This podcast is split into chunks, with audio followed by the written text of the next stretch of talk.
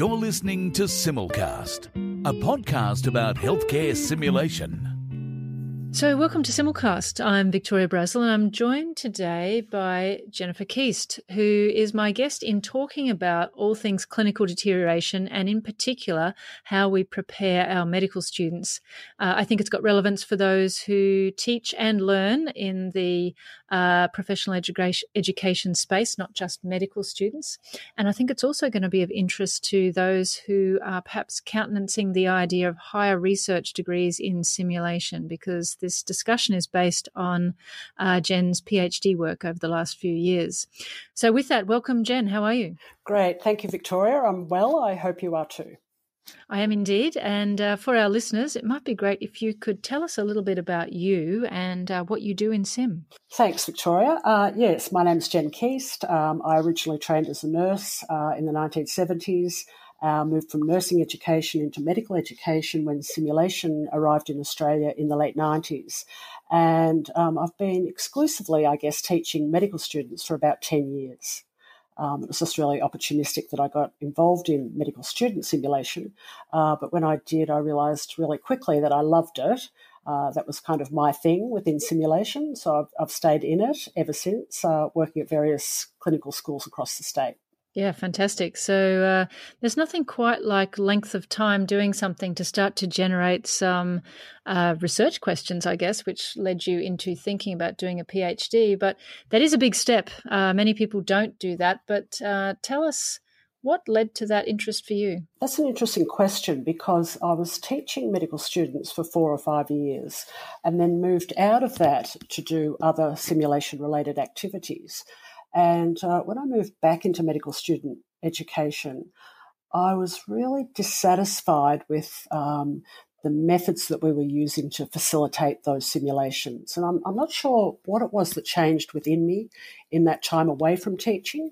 But when I came back into it, I started to think more deeply from an instructional design perspective uh, how we could better support uh, learning uh, within simulation for, for novice learners. Yeah, and I guess this is not really surprising, is it? As a field matures, we start to understand why an in situ sim with an advanced healthcare team might be quite different to a educationally focused simulation for a group of medical students. But that has it wasn't where we were starting 15 or 20 years ago. I agree. So uh, it takes work of yours and many others, I guess, to start to refine that. That's right. I think what initially happened was when uh, we started using simulation in healthcare, that it was for more senior clinicians, registrars, and consultants. And then we started to broaden out and think, you know, how else could we use simulation?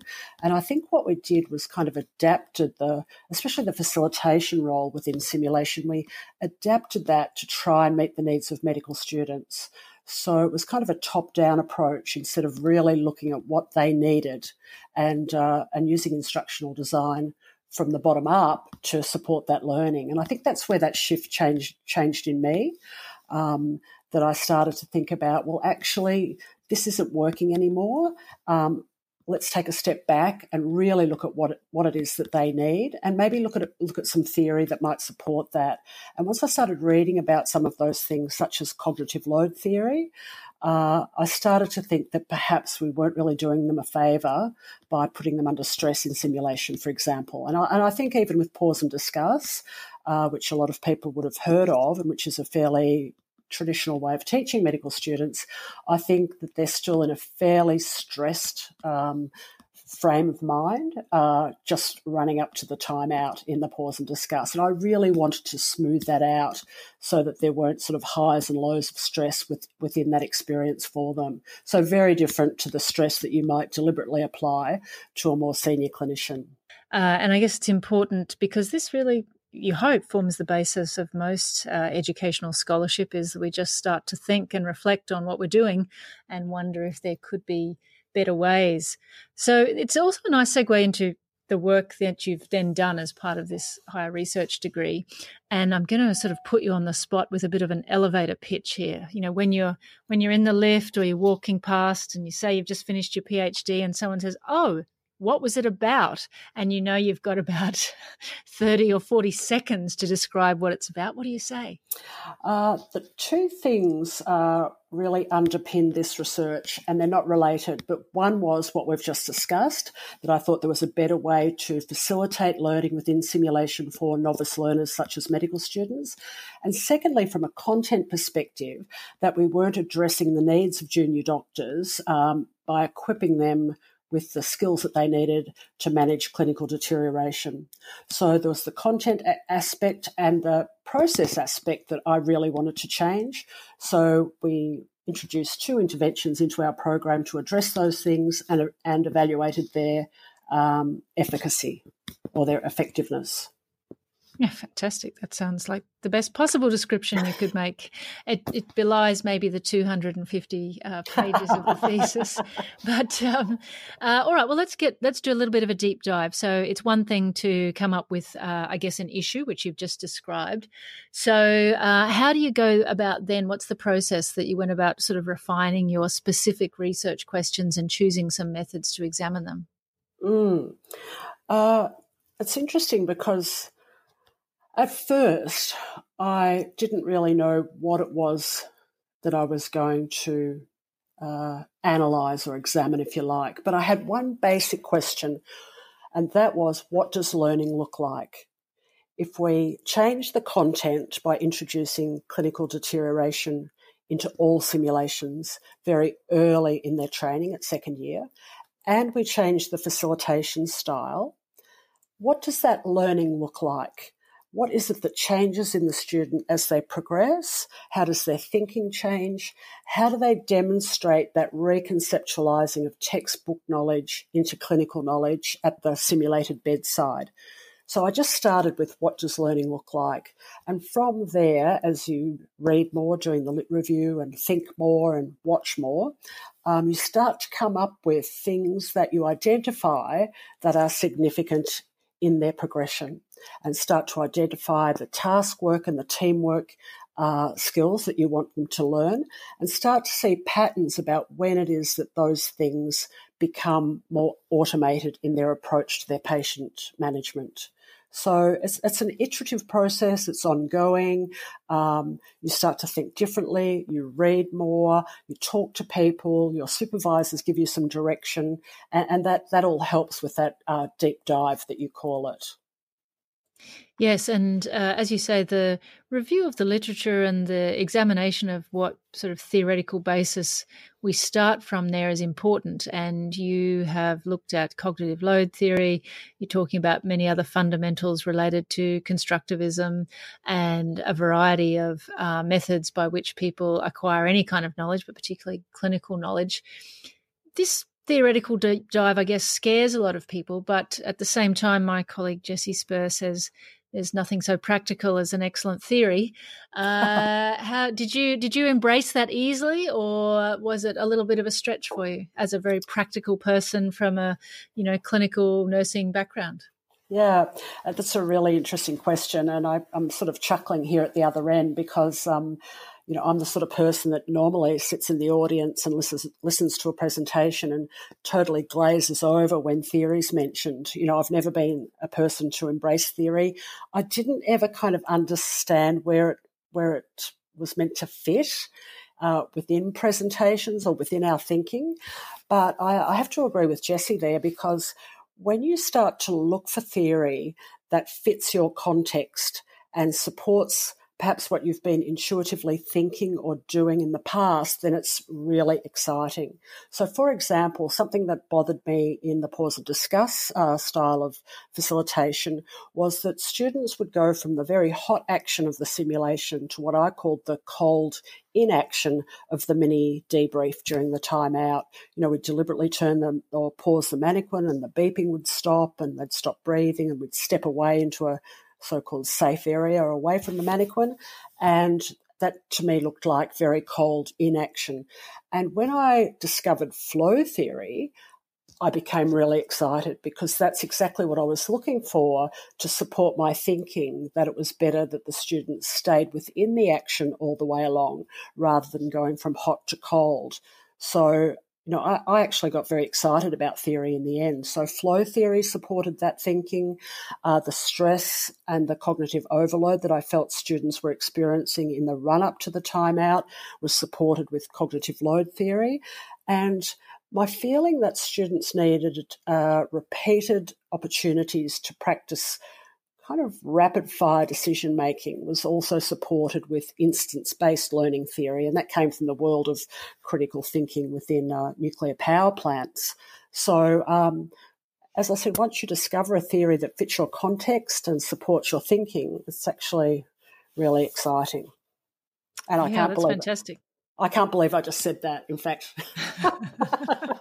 do you know what I mean? I, I, five years ago, I would never have believed that I'd be sitting here talking about how exciting theory could be. But that's kind of how you change and develop over the course of the time. Yes, and and also you've created the interconnections between them as well. Uh, so I'll come back to a couple of the points you made about the in game coaching and about the sort of longitudinal approach. Mm. Uh, but it might be useful for our listeners to just step us through what is the experience of your student slash study participants uh, in their longitudinal sim program uh, in clinical deterioration? And then what did you do in terms of data collection so uh, we have a four-year MD curriculum, uh, and the students in their second year uh, participate in a longitudinal simulation program over the eight or nine months of the academic year. And in that time, they participate in 15 simulations that are based on core presentations. And in each of those simulations, we now deliberately introduce an aspect of clinical deterioration. So every patient will need some sort of intervention to support their breathing or their circulation. And in the past, you know, some of the patients needed that, but we didn't routinely have every patient needing a DRS approach and stabilization before we got into the clinical reasoning. So now we embed that in every simulation so that we overteach DRS ABC, they overlearn it, and hopefully it became, becomes very automated over the course of the year. Um, the simulations are also linked to their curriculum in that if they're doing a surgical placement, they have uh, for surgical simulations, medical placement for medical simulations, etc. So it links in with other learning they have in the clinical environment and other formal learning. Uh, during third year, they leave the clinical school and do specialty health rotations, um, such as women's health and children's health, etc. And in that time, do very little uh, acute adult medicine and, ver- and no simulation at all. So when they come back to us in fourth year, in the second half of fourth year for their preparation for practice component of the curriculum and do a couple more sims, they've actually had an 18 month retention interval where they've not done any simulations at all. So that, interve- uh, that um, uh, retention interval actually worked really well for me in this thesis because I could I could analyze in second year the learning that took place, the learning progression, and then look at retention of that learning when they came back in fourth year. Uh, so, in answer to your second question, what I did, I had uh, three sample groups, three three groups of second year students, five in each group, and I video recorded their 15 simulations um, during second year, and then the two simulations that they participate in in fourth year. Uh, and as well as that, I did focus group interviews at the end of second and fourth year, um, and got their perspective on their learning progression. So that was looking at learning in second year and retention in fourth year and to try and look at transfer in between, I did at the end of second year run some what I call pop up simulations where I just walk into the library and grab a group of students who weren't in their um, normal groups and just tell them that SimMan had collapsed and I needed someone to come and manage him. So they weren't timetabled. The students didn't have any prior warning. They couldn't pre plan who was in charge or who was going to do what. And they were working in different groups. So I, I tried to look at transfer of learning in a spontaneous um, clinical deterioration scenario, um, albeit still within simulation. Yeah, so actually quite a novel setup and pretty comprehensive setup as well. And also looking at uh, different aspects of your learning, as you say, of the sort of acquisition, the retention, and then the transfer. Tell us a little bit about this uh, in game coaching that you did as part of, I guess, an evolution in your sim program that you really wanted to look at. Mm. Well, as I said, I was dissatisfied with the pause and discuss style of facilitation. And I was looking for something that kept extraneous cognitive load at a minimum and something that would keep the, the students in flow within the, within the simulation. And so I looked outside of healthcare and uh, from the world of serious gaming, I found a role called Puckster, which is an in the moment kind of coach that guides the uh, the game players. Um, and in that way, they manage the, the player's cognitive load and control the flow of the action without disrupting it. Um, and that's heavily underpinned by the cognitive apprenticeship model, uh, where teaching methods such as modelling and monitoring and scaffolding are provided at the time they're required rather than later during a timeout. So there's kind of this continuous background dialogue to the action uh, that doesn't take over or interfere with that action. And of course, that's that, that background dialogue is fairly consistent at the start of the year when students are needing a lot of support and coaching, and that reduces over time as the scaffolding that's required to support learning reduces, and that there's less for the coach to go and you uh, to do rather, and you you go from in game or playing coach to kind of a sideline coach uh, by the end of the year.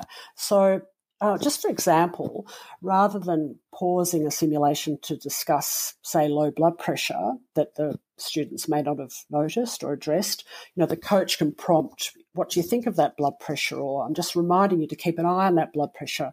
So that's an example of the constant dialogue within the action. Or let's say they decide to give a 500 ml fluid bolus, and then um, you can confirm that by saying, "Yeah, look, I think that's a great idea." So you're confirming their action. They're not then second second guessing themselves and wondering if 500 is actually what they should be doing. And they've achieved that small proximal goal and the associated satisfaction that comes with that within the sim and can then proceed to the next step. So it's really all about setting them up to succeed and not to fail.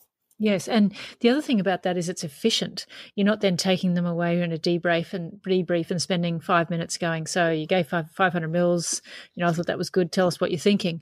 I mean, some topics need that level of complexity analysis, but you're talking about look, it's going pretty well, and you're literally coaching. So I think that's a really lovely example. The other thing that it seems to pick up on is just this idea uh, probably more from work integrated learning, but here it is simulation integrated learning, which is we're not trying to separate out the learning from the simulation. We're in fact trying to combine the two.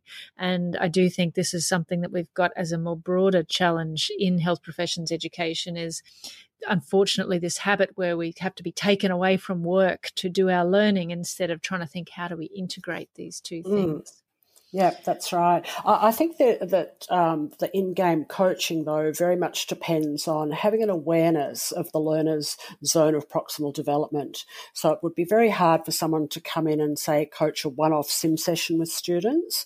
Uh, the benefit of a longitudinal program and seeing them all the time is that you can plot kind of where their where their zone currently is, and then give them something that's challenging enough for them to complete with the help of an expert other, which is you, the coach coach in the room um, and not too simple so that they become bored.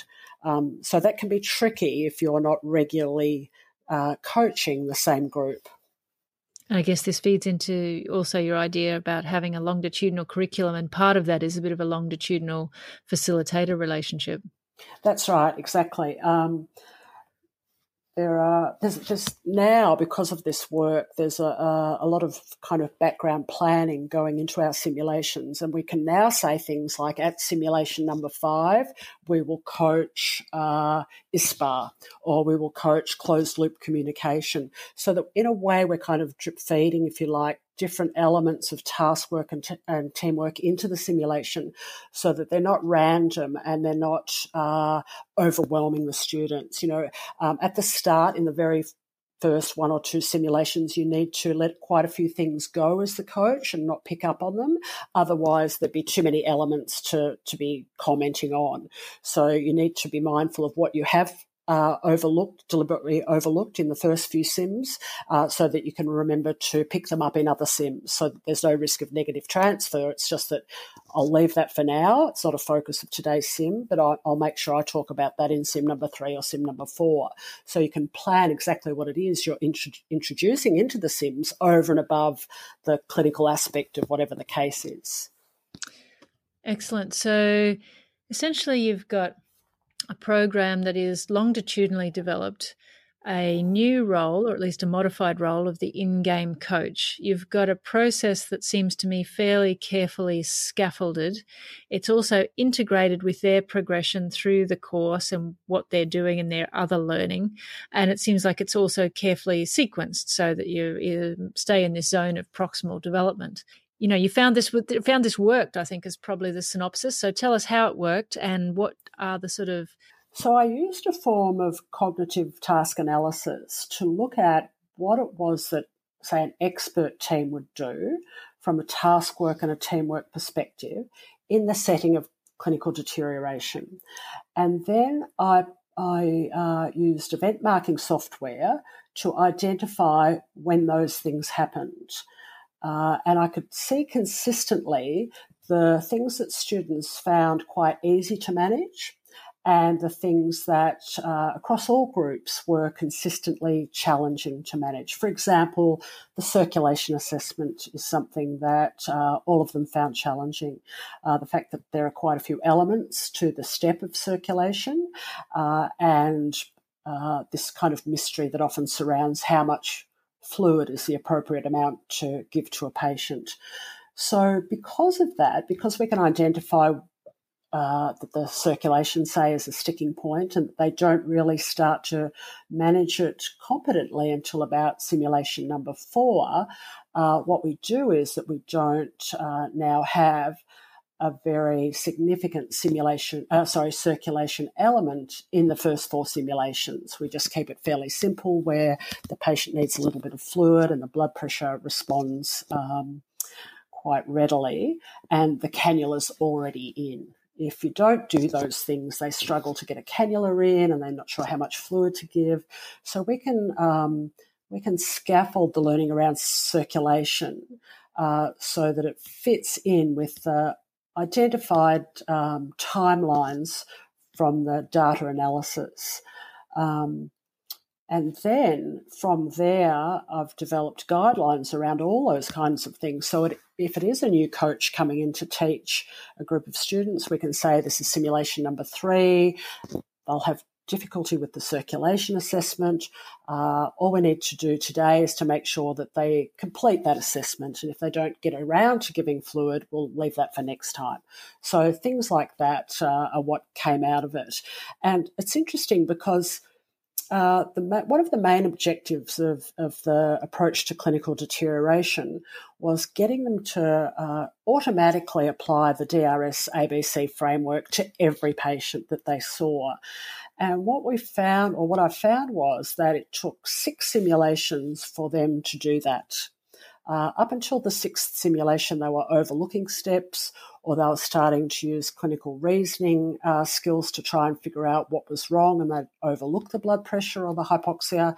Uh, so, what we've found is that the dose, if you like, if you're wanting students to use a systematic approach to clinical deterioration.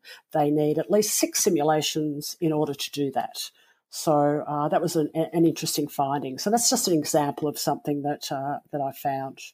So I'm going to, you know, because again, we won't do justice to all your findings, but I'm going to sort of, I guess, cut to the chase. So for those of us who've got some medical students, they come to Sims, they love Sims. Who knows why? Who knows if they have an effect? Uh, what do you think would be our biggest bang for buck things that we could start doing to really optimize the effectiveness of either, and I'm going to talk about medical student Sims because that's what I do, but I, am hoping, uh, and I suspect that many of these principles would apply for other professions as well. Mm. So I think the use of systematic frame, consistent use of systematic frameworks is really important. And if possible, if you can have a longitudinal program across the curriculum, that then obviously offers repeated opportunities for deliberate practice of those acute management skills using those structured frameworks so that it, uh, it eventually becomes an automated response to the situation. Secondly, you need to have an awareness of where the students are in their knowledge and skill development. And as I said, that's really their zone of proximal development so that the simulation content is appropriate uh, for their level of learning. And thirdly, they need a safe, supported sim environment. Now, we always say that within simulation that we're trying to create this safe environment, but I think um, the coach in the room um, is supporting learning through the provision of appropriate scaffolding. Um, so that those challenging tasks that the students face can be accomplished really through a shared teamwork model with the coach. Um, in other words, as I said, setting them up to succeed. So I think consistency, if possible, a longitudinal program. That might not be possible at all institutions. A knowledge of their zone of proximal development, whether you know that or someone else tells you that through guidelines, and then the the support of the the cognitive support and the safety of the sim environment and the facilitator. Yeah, and that's actually in a lens that I hadn't immediately thought about with the in-game coach. But as you say, it's supporting the psychological safety, uh, which you know a scary sim and then just being nice afterwards uh, where there's cognitively overloaded that's not psychological safety. Whereas what you're saying is by all means get people in the right zone where it's challenging enough but also actually uh, have the situation where the support is also of the amount that people are going to feel like they are set up for success, but at the same time not be soft. All right. Well, I guess uh, finally, having done this work, um, again, just sort of stepping back to the process of doing higher degree research, um, you have to publish some of this stuff now. Is that right? What can we look forward to? Yeah. Um, so I've written a couple couple of abstracts for conferences next year, and over summer I'm planning to uh, try and get published, write some uh, journal articles, um, and uh, just doing some local presentations at various clinical schools as well. So that's the plan for the summer to kind of develop those things. Yeah. Yeah, and as um, with all publishing, we hope that leads to people building on the work that you've done, looking at it maybe in other contexts, and uh, continuing to, you know, refine and and generalize the frameworks that you've done so much great work on. Yeah, that's right. In fact, I'm I'm con- in a true edu- educational design research um, way. I'm still refining the, the, that coaching role and trying to add new elements to the simulation program. Uh, and the other thing I'm doing at the end of this year is um, doing a little bit of research with uh, interns that have been through our program to try and see if there is any evidence of transfer of the frameworks that they used um, to the real world. You know, were, were they able to recall them? Uh, were they useful? Did it influence um, decision making uh, around clinical deterioration? So there might be something in that as well. Yeah, the sort of long term retention and transfer, mm. uh, and so yeah. difficult to do in terms of undergraduate um, professional education, you know, trying to get around the sort of attribution error of all the things that have contributed to their performance by this stage. That's right, exactly. All right. Well, look, that's been uh, wonderful. Thanks so much for taking the time to talk to us, Jen. And I guess for simulcast listeners, I feel like this is yet another uh, instance where we can really think about how learning can inform our practice, uh, how our practice can lead to scholarship, and in this particular case, for us to just think about the way that we design simulation for our junior learners, and in particular, how we might use, uh, to use your words, the sort of instructional design process and, uh, and fit that to obviously within the context of our local institution. So thank you very much, Jen. It's been a pleasure talking to you. Thanks so much, Victoria. Uh, thank you for having me on. I've really enjoyed it. Excellent. Well, Simulcast listeners, this is Victoria Brazil signing off. You're listening to Simulcast.